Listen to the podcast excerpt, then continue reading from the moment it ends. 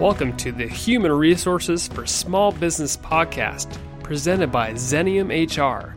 I'm your host, Brandon Laws.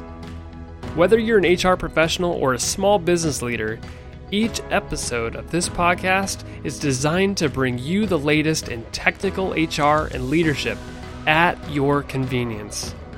More content is available on our website at www.xeniumhr.com. Let's dive into today's topic.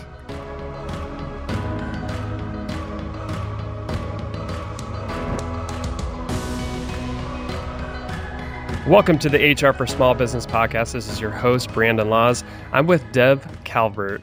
She is the president and founder of People First Productivity Solutions. She's a keynote speaker, a UC Berkeley instructor, and author of the Discover Questions best-selling book series. Deb, it's awesome to have you. Brandon, thank you. It is awesome to be here. You are on a hot streak. You've had some wonderful guests lately. I hope people are backtracking and, and picking up on all these. I appreciate that. So, Deb, where are you coming from? Are you coming from California? I am. I'm near San Jose, California. Excellent. So, we're here to talk about the case for leadership development in in business.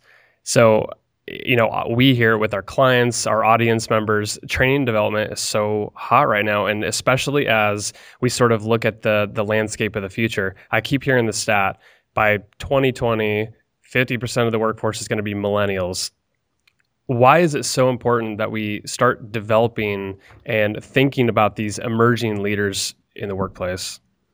Well, first and foremost, we've got to think about this audience because they are the workforce of the future. Mm. And if you're not developing this workforce, they aren't sticking around. So let me string together a couple pieces of research that I think really mm, nicely answer please. your question. All right. So, um, the Human Capital Trends Report for 2016, the one that Deloitte does annually, of course, this is with all sizes of business and it's global, but they found that 89% of businesses are seriously worried about their leadership pipelines. Okay, so 89%, which first of all says if there are that many that are worried about it, there aren't people who are truly developing leaders. Okay, put that side by side with the uh, Training Industry Magazine Trends Report. It was issued in winter of 2015, so still pretty recent. And it said that high potentials at dozens of top global companies were unsatisfied with the development efforts implemented in those companies to the extent that it was the cause for their early departures. So, people are leaving because they're not getting developed. And if you're not developing people inside your own company, there's no place to go to go and find these young, talented leaders. There's, there's no way that they're just going to come out of nowhere. So it's a big problem. The stats are so high, like where they're they're they're not being developed, they're leaving. Are they just going to go to another business where they're not being developed? I mean, is this a is this a problem uh, across a lot of companies? I imagine some people are doing it right. Yes, some are, and some are doing it better than others. So, right, I'm sure there's a gold standard, and even in that gold standard, it's not um, that that leaders are developing, and that there are so many of them that there are plenty to go around everywhere. So, uh, millennials, right? They're talented, they're smart, they are capable, they're confident. So, if they're not getting anything at company A, they'll move on to company B where they get something. And when it fulfills what they were looking for, or when they've maximized everything that they could get, they're looking for the next thing, company C. And it might not be better, maybe it's just different. So they, they are forced to cobble together their own development as opposed to getting a streamlined program, something that, that's unified that progressively helps them to develop within a single organization. In the research you've done, you, you I mean, you alluded to the fact that people are leaving because they're not being developed. Is that, do you think that's one of the main causes people leave? It is. That's what pretty much all the research is telling hmm. us. And it, it doesn't have to even be formal university style development the way that big, big corporations might do. I think this is even more significantly a problem for smaller companies because resources are, are even thinner and you might not know exactly where to go to even get started on developing other people. You're, you're just trying to keep the business afloat this year. And that's a that's such a great point. The lack of resources. How have businesses traditionally developed their leaders, if if at all, or really have they in the past? Well, I think one of the uh, questions that that begs is have they really developed them as leaders or have they had more like management development programs there, there's very different more. things yeah yeah I mean even in universities right there's you can go get an mba there are programs that teach you how to be a good manager but leadership is something completely different. Leadership is what inspires and challenges and innovates and brings the future together the way that you want it to be for your business. How do we make the case for development? Because I'm sort of looking at this like I'm a, you know I'm a, I'm a marketing director within a company and I have to beg for resources, beg for development, and or and I have to seek it out on myself. And it seems like with with development, if, if people aren't thinking of it like, hey, we need to do this, we have there's going to be a gap our leaders are going to leave. We're going to have emerging leaders that really need to step in and take these positions. How do you make the case if you're an HR director or somebody who's in charge of developing people? How do you make the case to uh, the the executive team to put resources or, or put together a program? I think it's th- that is a, such a smart question, but I think it has to go backwards. So bear with mm. me while I stair step through it because please do. People at the top people who are thinking about strategy and they're tasked with delivering on, on whatever the shareholders want, or if you're a small business, as I said, you're, you're looking to keep the numbers right today to stay in business. Okay, so what do you care about? You care about top line revenue, bottom line revenue. You care about customer satisfaction, and you care about uh, productivity levels uh, of the workforce. Right? Those are the th- three things that are going to drive long term success. So, if we're working backwards, how then? How do I increase productivity? How do I increase the level of customer satisfaction? How do I impact top line and bottom line revenue? And there is one answer to that question. Lots of research I could give you to, to back this up. Uh, the one thing that drives all of that, plus also drives employee retention, is a higher level of employee engagement. Okay, let me define employee engagement because it's one of those terms that gets thrown around, but but the definition that I like to operate with goes like this uh, Employee engagement is a heightened emotional connection that an employee feels toward his or her organization that influences them to apply additional discretionary effort to their work. All right, so breaking it down emotional connection. I like it here. It feels good. I'm going to stay here. There's the retention, and, and you get the uh, institutional knowledge that builds up. And then that additional discretionary effort yields higher productivity, customers who are more satisfied, and the long term impact of that is your top line revenue and your bottom line profit. Okay, one more step backwards then that we have to take because this I hope is sounding pretty good. Yeah. How do you then, right? This this is the ultimate question. If employee engagement drives all of that, then how do I get employee engagement? And there is some fascinating research. In fact, uh, some some new consolidation of this research in a book that just came out last week. It's by Jim Kouzes and Barry Posner, and that book is called Learning Leadership, and I highly recommend it. It's a great read. But it is based in part on their research over the past 30 years about what drives employee engagement, and they put two things side by side. They looked at 10 demographic variables things like how long have you been with the company, uh, what's your job title, right, demographic characteristics, to see if there was more employee engagement that came from people at certain levels or with certain tenure in the company. And they laid that side by side, those 10 factors, with how does the person you report to behave, looking at leadership behaviors.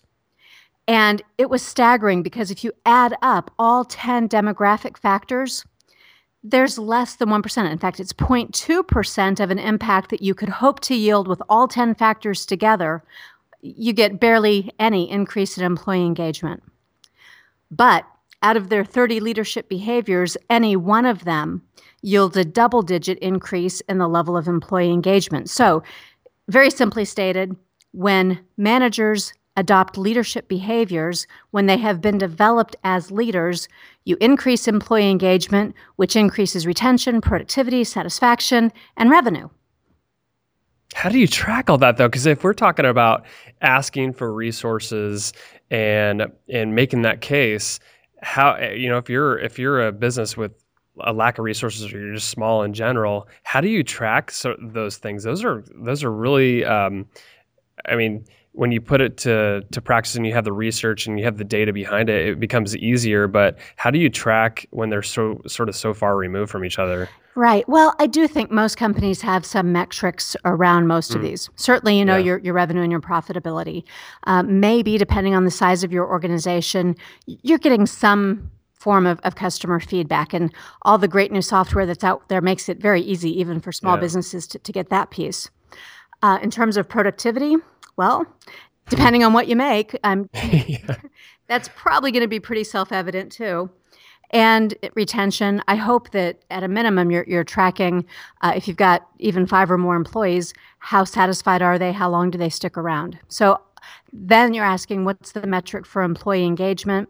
And although there are formal surveys and depths of, of mm-hmm. things that you can do, I, I think it's about talking to people right? You just talk to your employees. How are you feeling about the work today? What could I be doing to make your work more satisfying?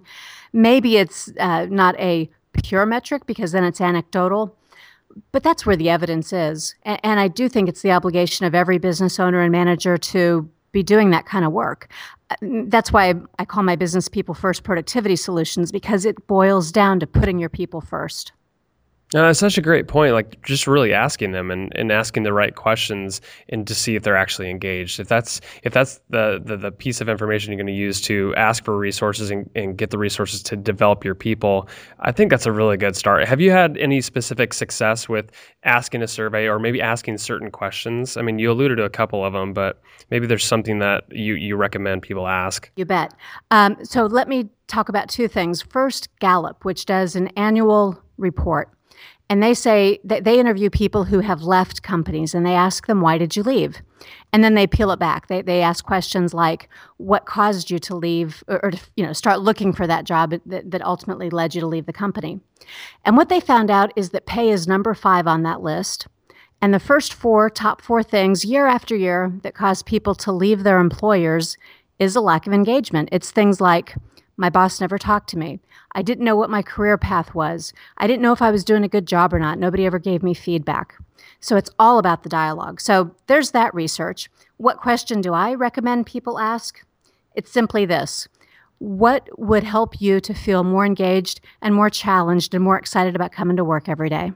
So we talked about making the case for it, but how do we actually develop these people? Can we talk about that a little bit? I mean, I'm sure you have tons of ideas about how to actually develop these future leaders. There's so much technology resources, so much information out there. What is truly the best way to develop some of the upcoming leaders? You have to trust people. So anything mm-hmm. I say after this is dependent on you thinking about uh, how much you are willing and able to trust people because to develop them, you have to be willing to let them stretch and you have to take a little risk with them.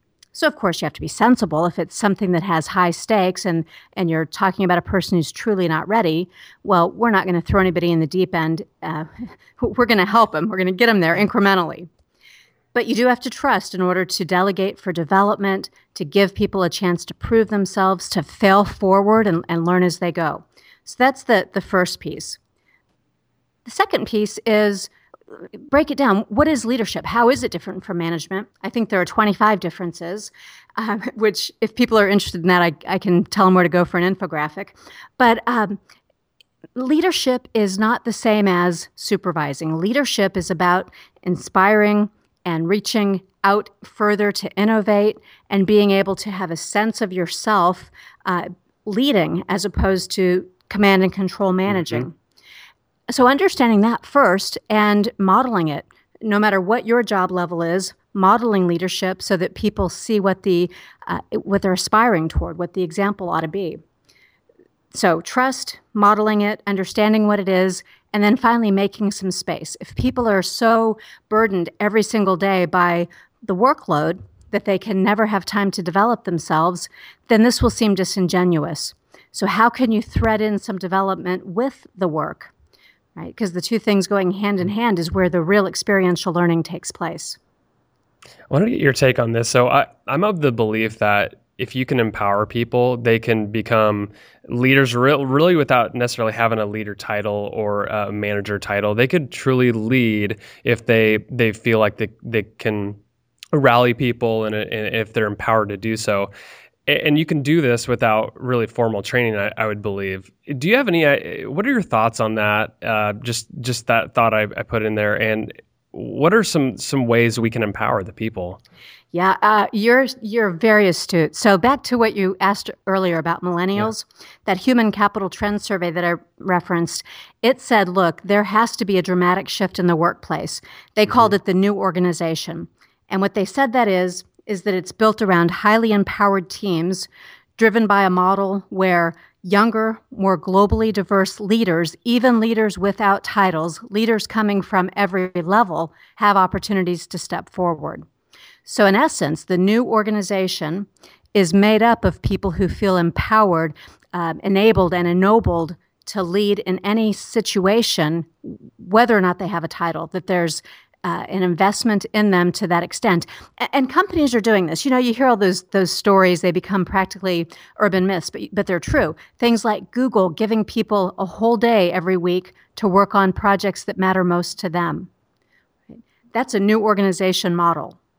Yeah, it certainly is, and I'm I'm I'm really wondering how uh, when you translate it to like the smaller business who who is pretty much our audience, how do if, if you're not a big Google how do you how do you dedicate time to do things like that so that they can be empowered to you know try new things and to, to inspire people and to inspire themselves really? Yeah i, I work with a lot of small businesses mm. family owned businesses. So i'll tell you about one recent example. Uh, this is um, where i live is halfway between silicon valley and the agricultural salad bowl of the us so i work with a lot of produce and ag accounts and i have some small growers family owned businesses and in this case, it was a family owned business with two brothers and a father, the father hoping to get the two sons more involved as leaders so that he could continue to step back. And underneath the two brothers, there were four supervisors who oversee uh, the, the labor, right? And depending on time of year, that, that's highly variable. Okay, so the question became how can we look there's this one supervisor how can we help him to develop? How can we give him some room to grow even in the busy season when he is out there in the fields and having to to see what's going on with with the labor? And i just sort of turned that around with them and i said what what couldn't he do? Right? You want him to eventually be able to do almost everything in the business because your plan is the two sons ascend and but they are going to be the business uh, owners, not the, the folks who are operating. That means the crew chiefs have to be able to step in. What is it that he couldn't do? Let's build the boundaries that way. And it just changed the whole conversation because anything that they put on the he could never do this list, I, I challenged it. He could never, for example, go meet with the bankers. Are you sure? Why not? All right, then if that's true, if we isolate that piece out, what else then could he do? What, what's left? You know, that, that's and it was a lot, a whole lot. so if we look at as we kind of wrap up in, in time, and I, I want to respect your time, but of, of, the development programs that are out there right now, the really unique and innovative ways to develop the emerging leaders, what are some of the hottest topics out right now, and the ones that you're doing for your clients? Yes. Um, leadership at every level is a hot topic right now thinking of yourself as a leader even before you ever ascend into that role is a very hot topic. And I work with a lot of youth, um, even people as, as young as eight years old, because there's wow. such an interest in positioning leadership as accessible to anyone and everyone. So, uh, as a topic, what is it that people, you know, could they look at for themselves? Look up leader at every level. There's tons about that. And look up emerging leader because, in essence, that is applicable to anyone at the front line, but it also applies to people like me who have been around for a while. There's there's nothing about leadership that is ever fully mastered. You you said you even work with an eight year old. How do you sort of see if they have the leadership capabilities that that young, or do you? I mean, do you really feel like it's you sort of born with that leadership capability, or it's a skill that can be developed? And I know there's assessment tools out there that can sort of measure that. But what is your sort of philosophy on all that? Yeah, well, I, the eight year olds I work with, it's a soccer league that has this wonderful initiative to make winners on and off the field. Wow. So it's it's very cool. But uh, here's a cold hard fact for you. Brandon, every single leader who has ever been or ever will be was in fact born. Yeah, that is true. Uh-huh. and every single leader who has ever been or ever will be intentionally chose to adopt certain behaviors that would cause others to willingly follow them. And those behaviors can be learned. And I have seen many, many, many leaders at every level choose to more frequently exhibit those behaviors and become stronger as leaders. If somebody's listening right now and they're like, I just, I really want to become a leader, I, I want to be empowered, all those things, what are some of the steps do you think they can take uh, to either uh, develop some of those leadership skills themselves, or if they're they're going to take it back to their team and say, "Hey, we need to we need to really have a philosophy on leadership development." Well, okay, so I have a couple of tools, and certainly there are many others out there, but but uh, this is what I know. Um, I have a, a program that I offer. It's an eight part email free emerging leaders training course. So people sign up for it, they get emails eight in a row. They have little assignments, and it familiarizes them with what leadership's all about and how they can begin to emerge as a leader. So that's available.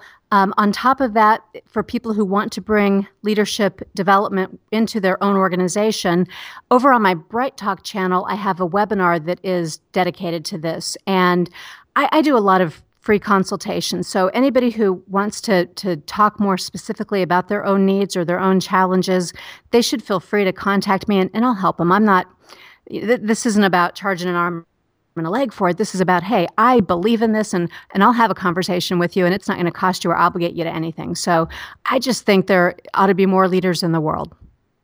I, I totally love that. Could we link to both of those things in the show notes and, and, and probably our blog as well? Absolutely. Excellent. You know, Deb, one of the things that uh, first drew me to to your company was the the fact that your your your company name is People First Productivity Solutions. You know, one of the one of the taglines we tend to use in the really philosophy we use at Xenium is uh, it's about people. And it's like you really can't get business done without really good people and uh, people that are empowered to do great work and to, to lead. And I, I, just really love your message and i think it's a good one. I think people need to hear it. Thanks brandon. I like what xenium's doing too and what you're doing in this podcast. I, I, appreciate it. Anything else you want to tell listeners before we before we uh, get off? No um, i think the, the parting message i would say is whether you know it or not, you already are a leader. People watch you, they follow you. Your choice, the, the difference that you have to make in the world, has everything to do with whether you are leading on purpose and knowing where you're leading or not. Awesome. Deb Calvert, president and founder of People First Productivity Solutions, thank you so much for joining the podcast. Really appreciate it. Thank you.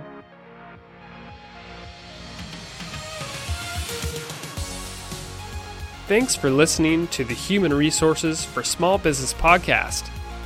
Subscribe to this podcast and leave us a review on iTunes, Stitcher, or wherever you listen to podcasts. Also, be sure to check out our blog at www.xeniumhr.com forward slash blog and follow us on Facebook, Twitter, and LinkedIn to hear about the latest in HR and leadership. The information on today's episode is for educational purposes only and should not be taken as legal or customized advice for you or your organization. This podcast is hosted and fully produced by Brandon Laws, that's me, and created and owned by Xenium Resources Inc. For more information or to contact us, visit www.xeniumhr.com